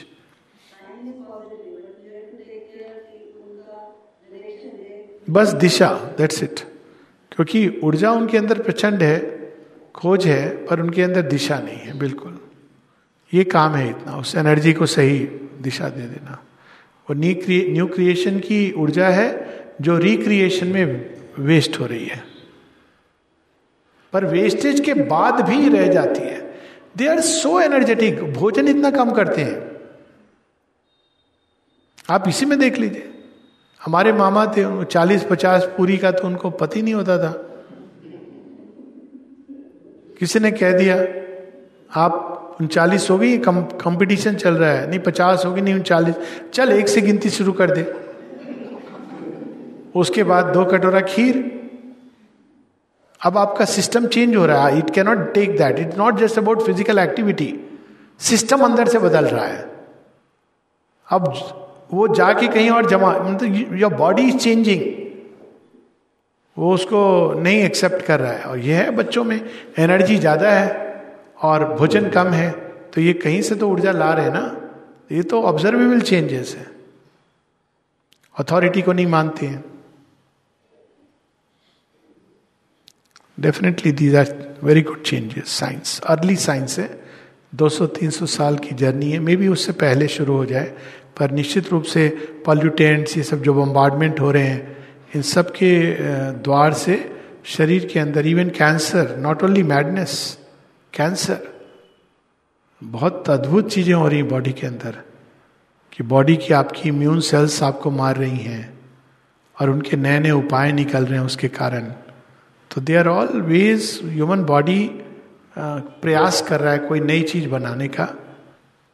और जिस दिन वो प्रोसेस स्थिर हो जाएगी then a new being will emerge अब कैंसर को देख लीजिए if if one is able to redo the body constantly but with harmony with the rest तो you will have a deathless body but अभी वो कैंसर का रूप ले रहा है। किसमें? आत्मा शब्द दो सेंस में यूज़ होता है। एक जो इसका डेमोन्स्ट्रेशन अभी देखा आपने something cut off from everything विश्व चेतना। जो स्पिरिट इस इंग्लिश में जिसको स्पिरिट कहते हैं, जो ऑल परवेडिंग है, जो एक एक ही है तो अलग अलग देह में नहीं है, एक ही है, जो व्या, सर्वव्यापी है, उस सेंस में एक आत्मा शब्द यूज़ होता है। लेकिन दूसरे सेंस में वो ये भी होता है कि वो, उसका एक अंश सबके अंदर विद्यमान है। तो वो अंश जो सबके अंदर विद्यमान है, उसको अंतरात्मा क्वालिफाई कर दिया गया, या जीवात्मा कह दिया गया। जो जीव के अंदर, वो एक इंडिविजुअल सोल है। तो इस पर अलग अलग धारणाएँ रही हैं। कुछ लोग हैं जो ये इंडिविजुअल सोल को नहीं मानते हैं। लेकिन श्री अरविंद श्री कृष्ण ये दोनों ही इस बात की पुष्टि करते हैं कि there is something like an individual soul उसके पीछे सॉलिड लॉजिक है। क्योंकि एक को हम बहुत श्याम तो अनेकत्व के आधार पर वह एक अपने को प्रकट कर रहा है। तो उस एक का आधार क्या है? ईगो नहीं हो सकती है। ईगो तो डिजोल्व कर जाएगी तो कुछ भी नहीं रहेगा। वो इंडिविजुअल सोल है। उस इंडिविजुअल सोल को हम टेक्निकली तो जीवात्मा कहा जाता है। लेकिन जीवात्मा की दो पॉइजेस बताई गई हैं। एक है जो फ्रूट खा रही है दुआ पढ़ना। दूसरी जो देख के एंजॉय कर रही है। एक है जो फ्रूट खा रही है और सुख दुख को भोग रही है, और एक है जो ऊपर से देख रही है। तो शेरविंद बताते हैं कि वो भाग जो देश काल के परे है, जीवात्मा का, उसको वो सेंट्रल बीइंग कहते हैं। वो भगवान के साथ हमेशा है। वो जानती है ओरिजिनल ब्लूप्रिंट जानती है। वो इसमें नहीं उतरती है। लेकिन वह उसी का एक रूप, वो नीचे उतरती है, देश काल की सीमा में जन्म लेती है। फ्रूट खाती है सुख दुख भोगती है, फिर एक दिन वो ऊपर देखती है, ये कौन है? ये तो असल एंजॉय कर रही है। तो जीवात्मा के दो एस्पेक्ट हैं, एक पार्ट जो कभी इस खेल में नहीं उतरता और एक पार्ट जो इसमें उतरता है। जो उतरता है, जो देह धारण करता है, जन्म मृत्यु के द्वार से जाते जाते डेवलप करता है। वो डेवलपमेंट किस लाइन पर होगा, वो उसके पास है, जो देश काल के परे है। लेकिन ये जो डेवलप हो रहा है, ये चैत्य सत्ता बनेगी। दैट पार्ट ऑफ़ जीवात्मा जो जन्म मृत्यु के द्वार से गुजरती हुई, सत्ता कब बन जाती है? चैत्य सत्ता जब वो इंडिपेंडेंट हो जाती है। अब उसको देह लेने की ज़रूरत नहीं है। वो अपने फुल उसने ग्रेजुएशन कंप्लीट कर लिया है। अज्ञान में उसकी स्कूलिंग पूरी हो गई है।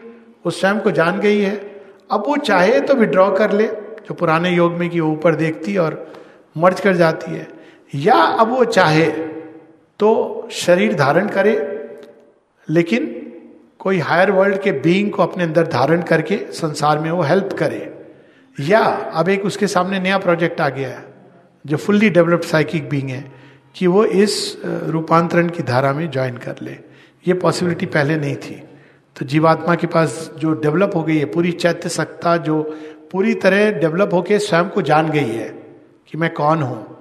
तो उसके सामने दो पॉसिबिलिटी थी, या तो विड्रॉ कर जाए, या फिर वो किसी हायर प्लेन में रह के वहाँ से इन्फ्लुएंस करे, या शरीर धारण करे, लेकिन किसी डिवाइन बीइंग को हायर वर्ल्ड के बीइंग को, किसी गॉड को अपने अंदर उसका वाहन बन जाए और यंत्र बने संसार में। लेकिन अब ये नई पॉसिबिलिटी जब ये जीवात्माएँ, चैत्य सत्ता पूरी डेवलप होंगी और वो इस धरती पर आएँगी, इस नई लीला के लिए जिसको रूपांतरण की बात कही गई है। हाँ।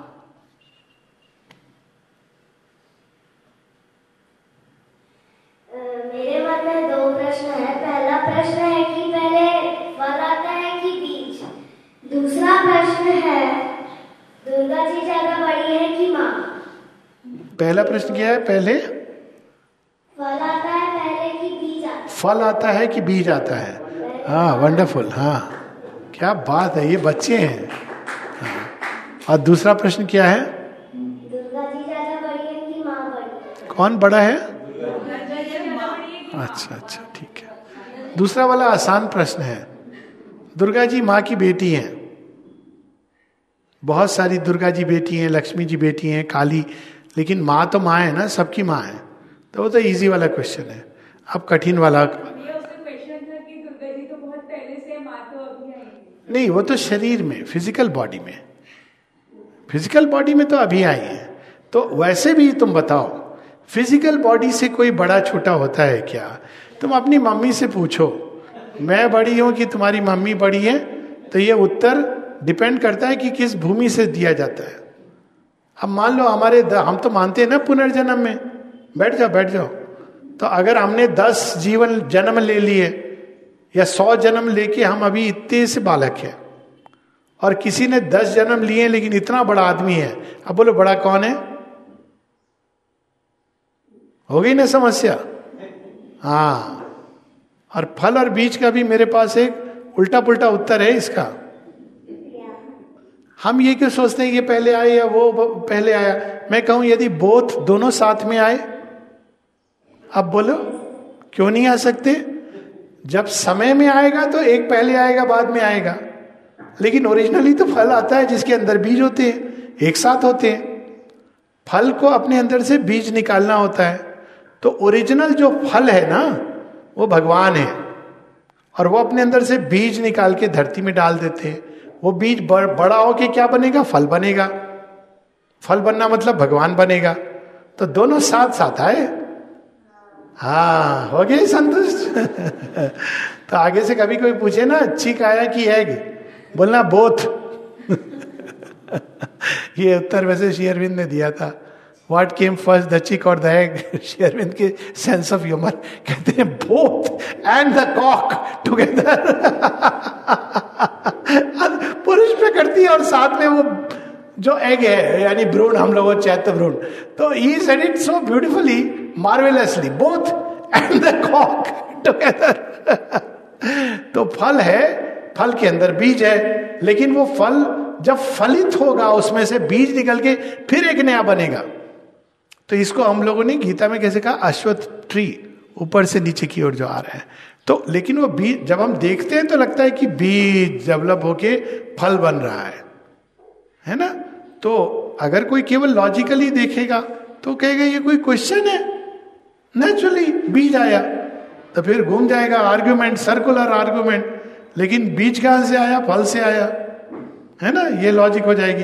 तो फल और बीज का प्रश्न तभी होता है जब आप चीज़ों को साइक्लिकली समझते हो। तो अब ये फल और बीज का रोटेशन कहाँ से प्रारंभ हुआ? वहाँ पर ये आंसर आता है। वो किसने पूछा था? वो तुमने पूछा ना? बीज से। हाँ। तो रोटेशन जहाँ पर शुरू होता है, तब वहाँ पर आता है कि इसका ओरिजिनल प्लान कहीं और है। इसीलिए उस बीज में से ऐसा ही फल निकलेगा। सेब के बीज से सेब का फल निकलेगा। तो कोई चीज़ है जिसने डिसाइड कर लिया है। फिक्स्ड मैच आम की गुठली से आम निकलेगा। होता है ना ऐसा? तो कहीं ना कहीं, किसी ना किसी रूप में वो आम का फल बीज के साथ एग्जिस्ट करता है। और वो इसको फ़िज़िकल वर्ल्ड में बीज से आम निकलता है। ओके हाँ देखो। Thank you full marks hundred marks मिल गए?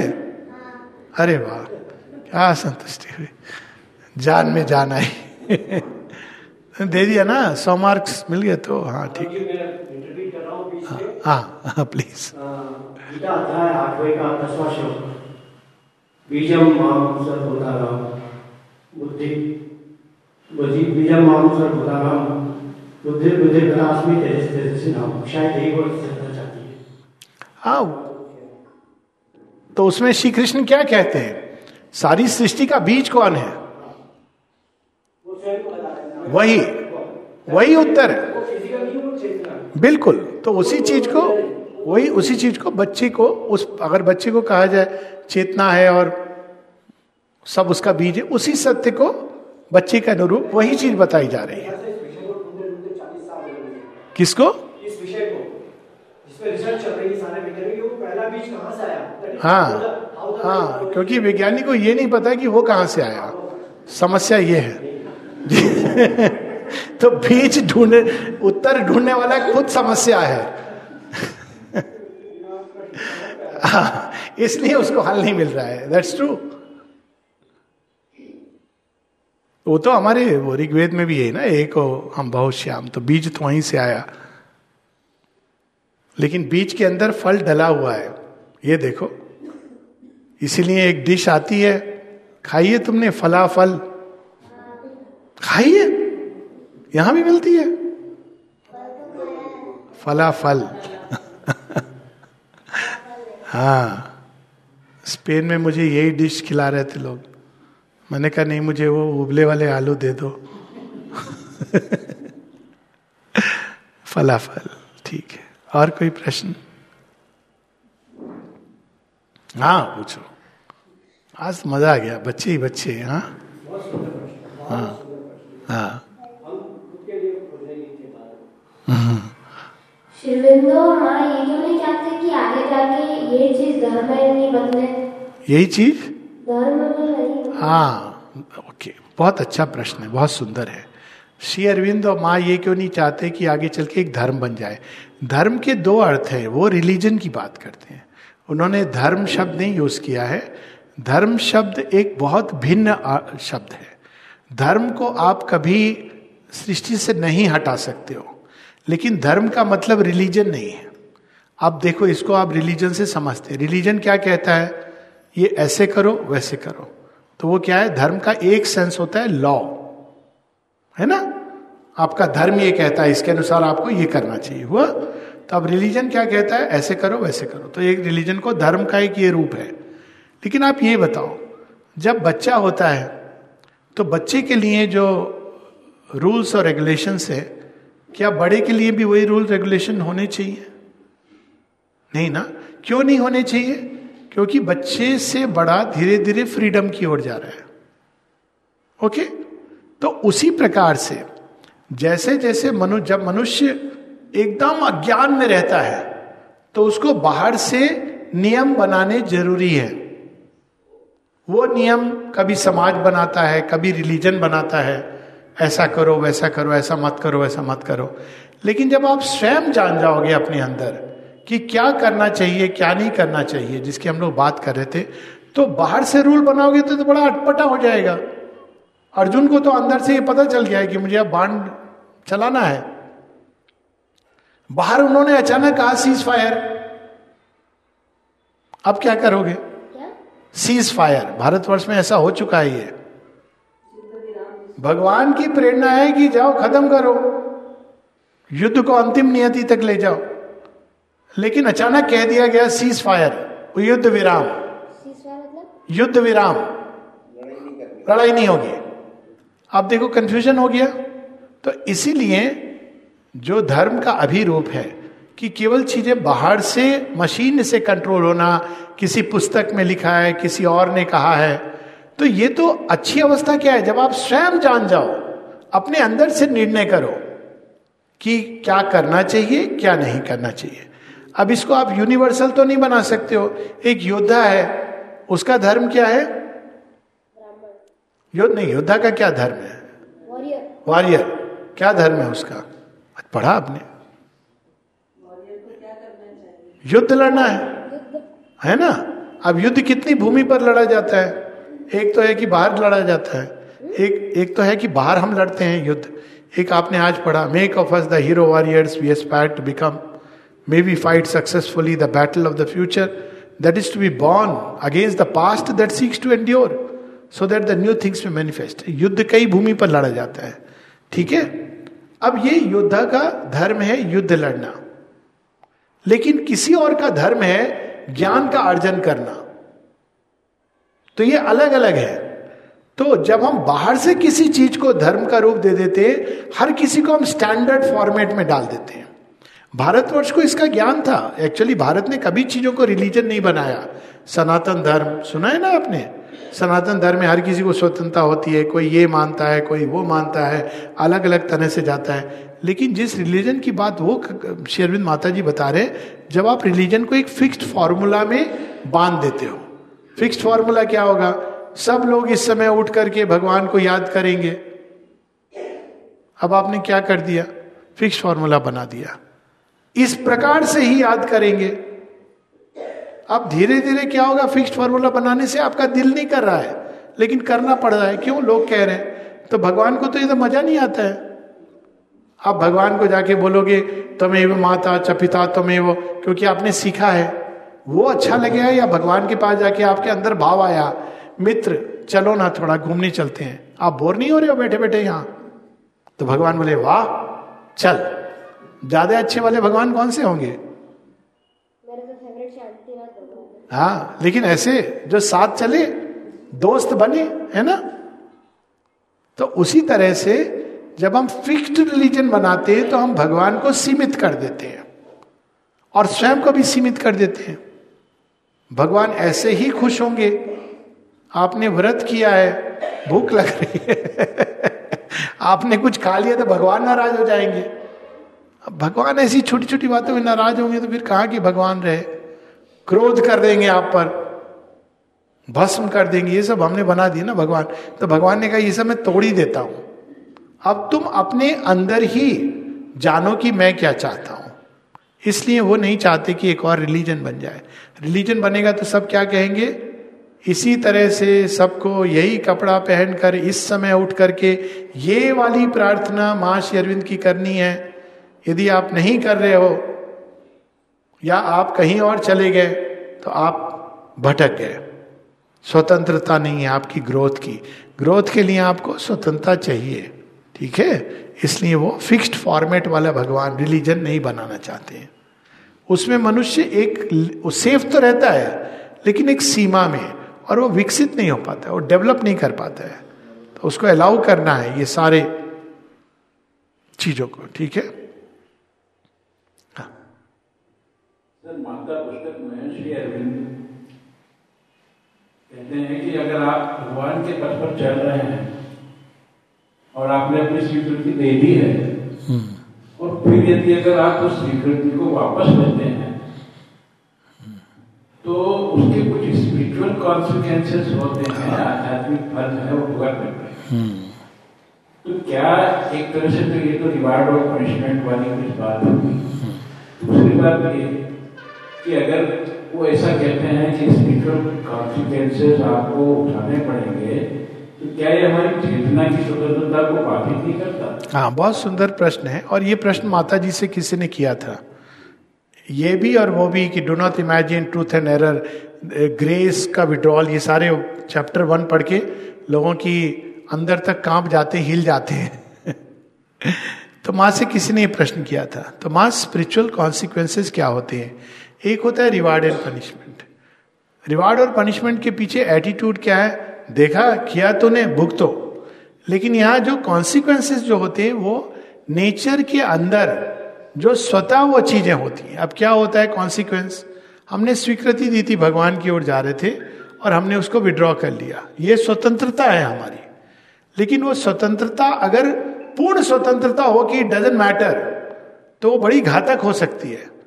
तो कॉन्सिक्वेंस क्या होता है उसका कि हम अपने और भगवान के बीच जो एक खुल रहा था दरवाज़ा, उसको बंद कर देते हैं। जब बंद कर देते हैं तो हमारे अंदर जॉय नहीं आता। जो जॉय आ रहा था वो नहीं आता, ज्ञान नहीं आता। दैट इज़ द कॉन्सिक्वेंस तो वो कॉन्सिक्वेंस एक नेचुरल और प्रकृति में भी यही चीज़ होती है, जिसको रिवार्ड पनिशमेंट कर्म का जो विधान है रिज़ल्ट और कॉन्सिक्वेंसेस का, वो यही विधान है। इट्स ग्रोथ थ्रू लर्निंग तो जब ये कॉन्सिक्वेंसेस होते हैं बंद हो जाता है दरवाज़ा। मैंने स्वयं इस, इन चीज़ों को हम अनुभव करते हैं नॉट एज ए सेंट्रल स्वीकृति बट अदरवाइज़ कि आप कोई काम, आपने एक लाइन ले ली काम की, जिसके कारण अंदर में जो दरवाज़ा खुल रहा था, कुछ समय वेल हो गया। अब आपको पता चल रहा है कि ये तो गलत हो गया। और आप वापस ट्रैक पर आते हो। लेकिन अगर ये भी नहीं होगा तो तो गड्ढे में गिर जाऊँगा मैं पूरी तरह। तो ये भी उनकी करुणा और प्रेम के कारण है ये कॉन्सिक्वेंस रिवार्ड पनिशमेंट नहीं है, प्रेम है। उन्होंने कोर्स करेक्टिव का मेथड अंदर में रखा हुआ है। इन द डिवाइन विजडम ये कोर्स करेक्टिव है। स्वतंत्रता लेकिन है। हम मुड़ सकते हैं आगे। We can close the door लेकिन जब डोर ये ये ये कॉन्सिक्वेंस इस तरह का है कि अगर मैं सड़क पर जा रहा हूँ, दो रहा है। मैं एक रास्ते पर चढ़ रहा था अच्छा लग रहा था। अचानक मुझे लगा कि मैं वो रास्ते पर जाऊँ। तो अब जब मैं राह दूसरी पकड़ूँगा तो मेरा पथ अलग होगा और पहुंचूँगा कहीं और। तो वो एक नेचुरल चीज़ है जो in the course of our journey will appear before us क्योंकि उससे हमारे जो सोल की जो इवोल्यूशन हो रही थी और सच में कॉन्सिक्वेंस वही है। उसमें मेटीरियली कुछ नहीं हो सकता है मेटीरियली आई मे प्रॉस्पर ऐसे लोग हैं जिनको मैंने मैं जानता भी हूँ जिन्होंने ईश्वर विमुख हो गए थे रावण का रावण के क्या कॉन्सिक्वेंस है मेटीरियली तो कोई कॉन्सिक्वेंस नहीं हुआ। लास्ट में मरा। पर मरने के पहले तो उसने कूप सोने की लंका बना ली।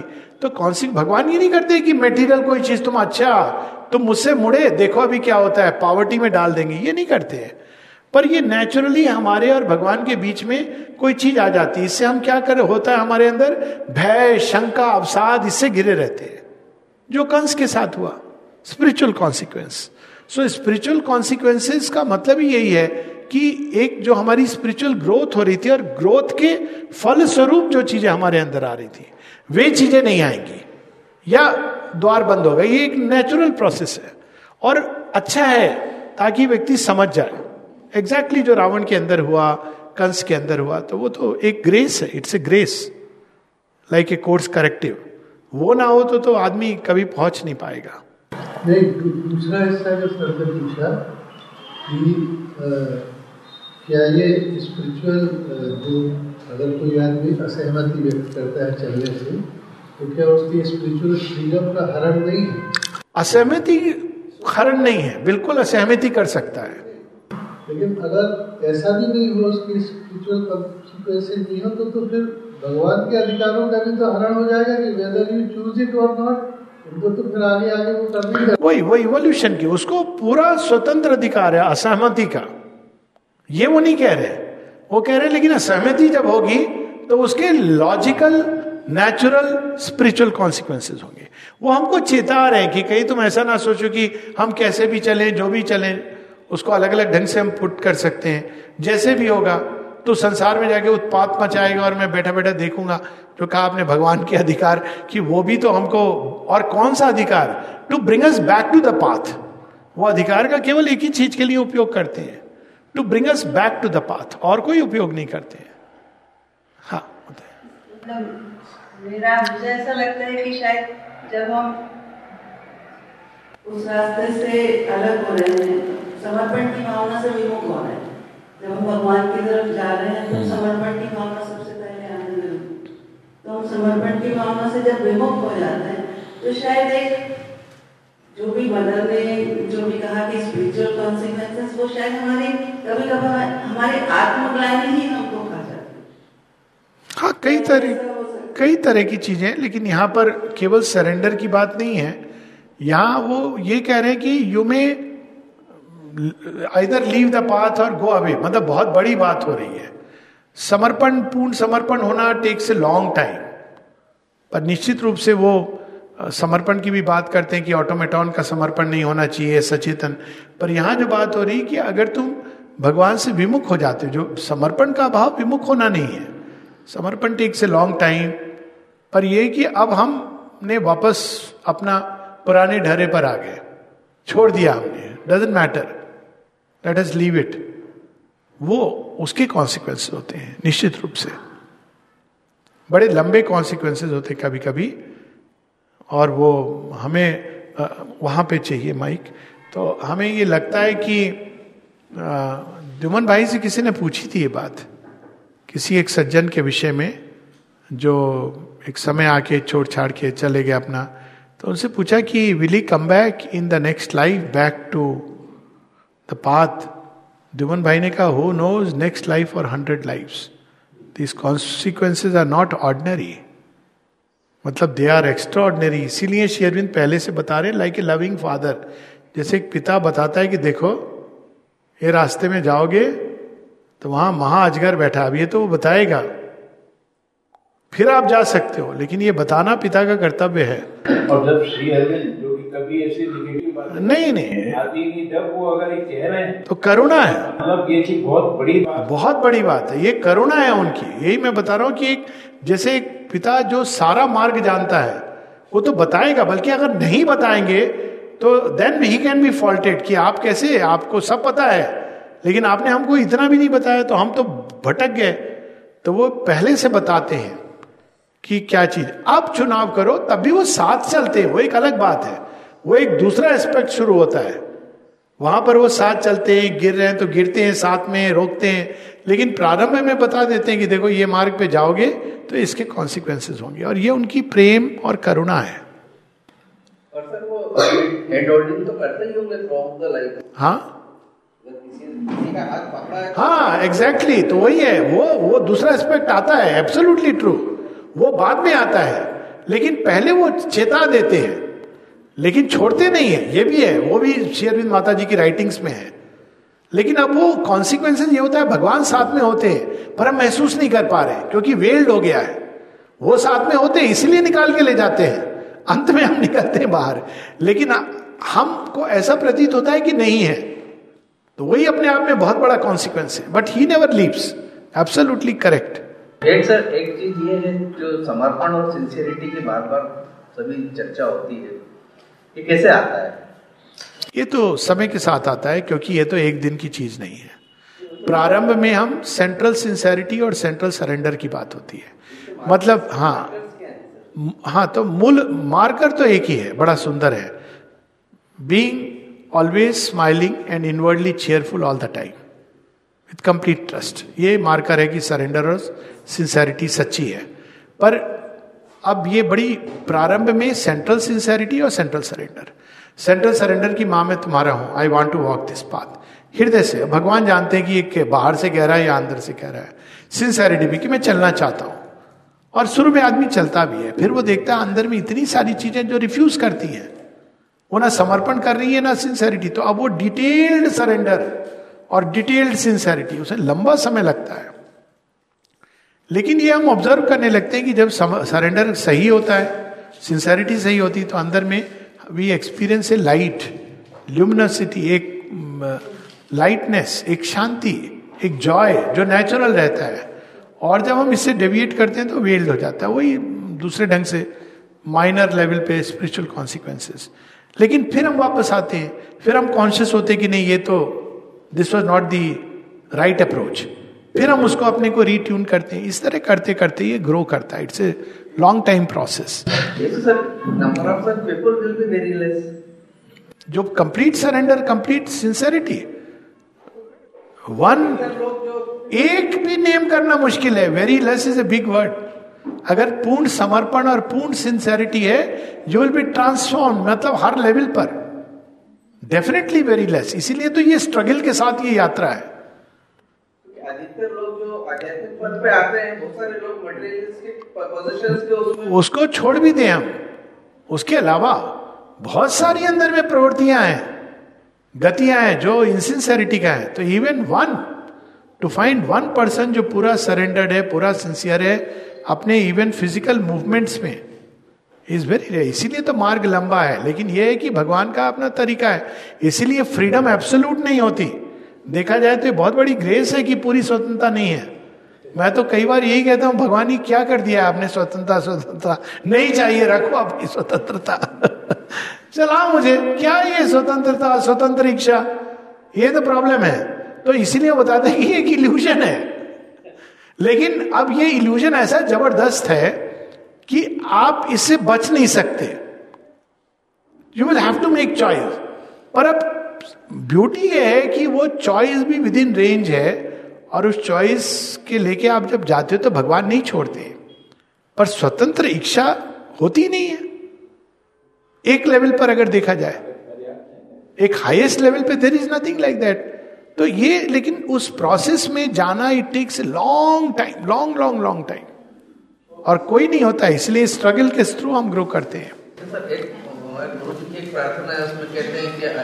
केवल गुरुदेव हम अवसागर से कर रही कर पर ली पार कि वो हाथ पकड़ के भवसागर से पार करवा देते हैं जो गुरु तो नहीं, उसमें भी देखिए, भवसागर से पार करा देना इजी है। वो भवसागर को क्षीर सागर बनाना बहुत कठिन है। हाँ उसके लिए सिंसेरिटी बहुत ज़्यादा चाहिए। भवसागर से पार करना सेंट्रल सिंसेरिटी में हो जाएगा। पर वो जब भरव सागर से क्षीर सागर में बदलना है तो आपको वापस आना है। वहाँ आपकी परीक्षा होगी। That is a very difficult thing तो बिल्कुल, लेकिन इवन टू क्रॉस ओवर क्योंकि वो किस तरह से ले जाएँगे, कैसे ले जाएँगे, डरने लगा, कहा, भगवान, आप सही, आप ठीक तो हो? ज़्यादा वो नशा तो नहीं हो गया है। तो भगवान कहते नशा तुझे है, देख जरा ध्यान से। तो ये तो डेफिनेटली सरेंडर एंड सिंसेरिटी चाहिए। और ट्रांसफॉर्मेशन में तो बहुत अधिक चाहिए, माने नक्शिक वाली सिंसेरिटी पर वो डेवलप होती है over a period of time grace से ही होती है। अल्टीमेटली ग्रेस से होती है डेफिनेटली हाँ आप पूछिए। जब मदर के था कि मदर कहते हैं कि मनी को हमें करना चाहिए। कि जो भी आ रहा है हमें उसको प्रॉपरली एक्सपेंड मतलब जो भी एक्सपेंडिचर में जो भी होता है और जो अर्निंग होती है, उसको मनी को हमें बहुत ध्यानपूर्वक स्पेंड करना चाहिए और ट्रस्टी की तरह ही एक्ट करना चाहिए। तो एक तरह से हमको मदर को ऑफ़र कर कर ही हम उसे एक्सपेंड मतलब जो भी स्पेंड करते हैं और जो भी हमें मिलता है, उनकी ग्रेस से ही हम मानते हैं कि हमें उससे मिल रहा है। बट लास्ट मंथ मैंने ऑनलाइन एक मदर का कोटेशन पढ़ा था तो वो मुझे समझ नहीं आया। क्या? उसमें था अपने विचार में कभी आध्यात्मिक शक्ति और धन में घालमेल ना करो। यह महाविपत्ति का सीधा रास्ता है। अपने विचारों में कभी आध्यात्मिक शक्ति और धन में घालमेल न करो। धन में? स्पिरिचुअल पावर एंड मनी हाँ ठीक। तो वो एक अलग भूमि पर पहले हम लोग जो, बैठ जाओ प्लीज़ माता जी की जो बात है, माता पुस्तक में उसकी बात करें। धन का उपयोग, सही उपयोग, केवल इस भाव से नहीं है कि ये मुझे माँ दे रही हैं, और मैं जो खर्च कर रहा हूँ, मैंने माँ को बता दिया। माँ, मैं आज एक बहुत अच्छा ड्रेस लेना चाह रहा हूँ, और अब आप ऑफ़र कर दिया और मैंने ले लिएगा अच्छी ड्रेस। ये तो प्रारंभ है, लेकिन वो ड्रेस में जब हम ये देखते हैं, जो मूल चीज़, ये मेरी नीड है कि डिज़ायर है। किसी भी प्रकार के मनी के उपयोग में, कि मेरी नीड है, आवश्यकता है कि डिज़ायर है। तो हम देखें कि ज़्यादातर चीज़ें डिज़ायर होती है। तो मनी का दुरुपयोग तो वहीं प्रारंभ हो गया। लेकिन मनी का उपयोग क्या है? To create beauty and harmony क्योंकि लक्ष्मी जी के उससे निकली ना। तो ब्यूटी आप कैसे क्रिएट करोगे? अब आप अपने घर में कुछ सुंदर बनाने के लिए। धन का उपयोग कर रहे हो तो that is perfectly fine dress choice कर रहे हो, अब आपको ड्रेस लेनी है एक। तो आप जो आपको हर तरह से दृष्टि से it is beautiful and harmonious rather than just to show off just to make an impression तो इस प्रकार से हर चीज़ जब आप स्पेंड करते हो आपको डिवाइन वर्क जब पता चल जाता है नेक्स्ट लेवल तो आप उसके लिए धन का उपयोग करते हो। और जो आपके पास धन है, उसको भी आप इस तरह से उपयोग करोगे। अब वो डिवाइन वर्क अगर आपको पता है डिवाइन वर्क कहाँ हो रहा है, आपने वहाँ दे दिया तो तो बहुत अच्छी बात है। नहीं तो अलग अलग ढंग से डिवाइन वर्क के लिए आप उसका उपयोग करते हो। कई इसके उदाहरण लिए जा सकते हैं। इवन कई बार जैसे कोई बच्चा है, वो पढ़ रहा है, आप उसके लिए अपने उस धन को उपयोग करते हो, या माता जी के काम के लिए किसी भी प्रकार का तो it all comes as part of the divine work और रही दूसरी बात, आध्यात्मिक शक्ति और धन। तो ये यहाँ पर ये कि अब वो कोर्ट्स में बड़ी प्रॉब्लम है, किस कंटेक्स्ट में कहा किसने क्या लिखा है। तो इसका यही है कि आध्यात्मिक शक्तियों का धन की प्राप्ति के लिए दुरुपयोग ना करो। जैसे किसी ने शेयरविन से पूछा था कि आप और मैं पार्टनरशिप में करेंगे, मैं सट्टा लगाऊँगा, आप बताना किस पर लगाऊँ और प्रॉफिट शेयर करेंगे। ये रियल स्टोरी है। आप, मैं सट्टा लगाऊँगा, आप तो त्रिकालदर्शी हो। आपको पता है कौन सा जीतेगा? सट्टा लगाने का काम मैं करूँगा आप केवल इतना बता देना। और जो जीतेंगे, हम शेयर कर लेंगे। तो ये ये सब तो दुरुपयोग है। आध्यात्मिक शक्ति का धन ही नहीं, हर चीज़ में। तो उस सेंस में बट आई डोंट नो ये कोर्ट का ओरिजिन कोर्ट्स पे मैं बहुत ज़्यादा ऑनलाइन कोर्ट्स आजकल बहुत आगे हैं। आउट ऑफ़ कंटेक्स्ट आधे अधूरे, गलत भी कई सारे मैंने देखे हैं सो आई डोंट नो किस कंटेक्स्ट में माने कहा है, ये जानना ज़रूरी है। कहीं से बहुत आते हैं और सोसाइटी पे भी आते हैं, सब जगह आते हैं। क्योंकि वो किसी को कह दिया, अब कोट्स उसको देने चाहिए जिसने कलेक्टेड वर्क्स पूरा पढ़ा है, आत्मसात किया है, और वो उसका ड्रिफ्ट जानता है। I hesitate to take out a quote because मुझे ड्रिफ्ट पता है। तो वो कई चीज़ें ऐसी हैं जो जिसके ड्रिफ्ट अगर गलत हो गया तो आपने उसको उसको मिसयूज किया। और ये बहुत भयंकर मिसयूज है। तो आई डोंट नो मतलब वो तो आता तो नेचुरली शेरविंद के नाम से ही सारे भक्त जन ही करते हैं। भक्ति से करते हैं, पर वो अज्ञान तो प्रॉब्लम होती है। One should read completely all that शोरबिंदु and the mother have said on a particular subject तब उसका जो जिस्ट है अंदर में आता है, जिसको मैं कह रहा हूँ drift then that is how we should put a quote कोई कोई कोट्स हैं जो ऐसे, या फिर उसका कंटेक्स दे करके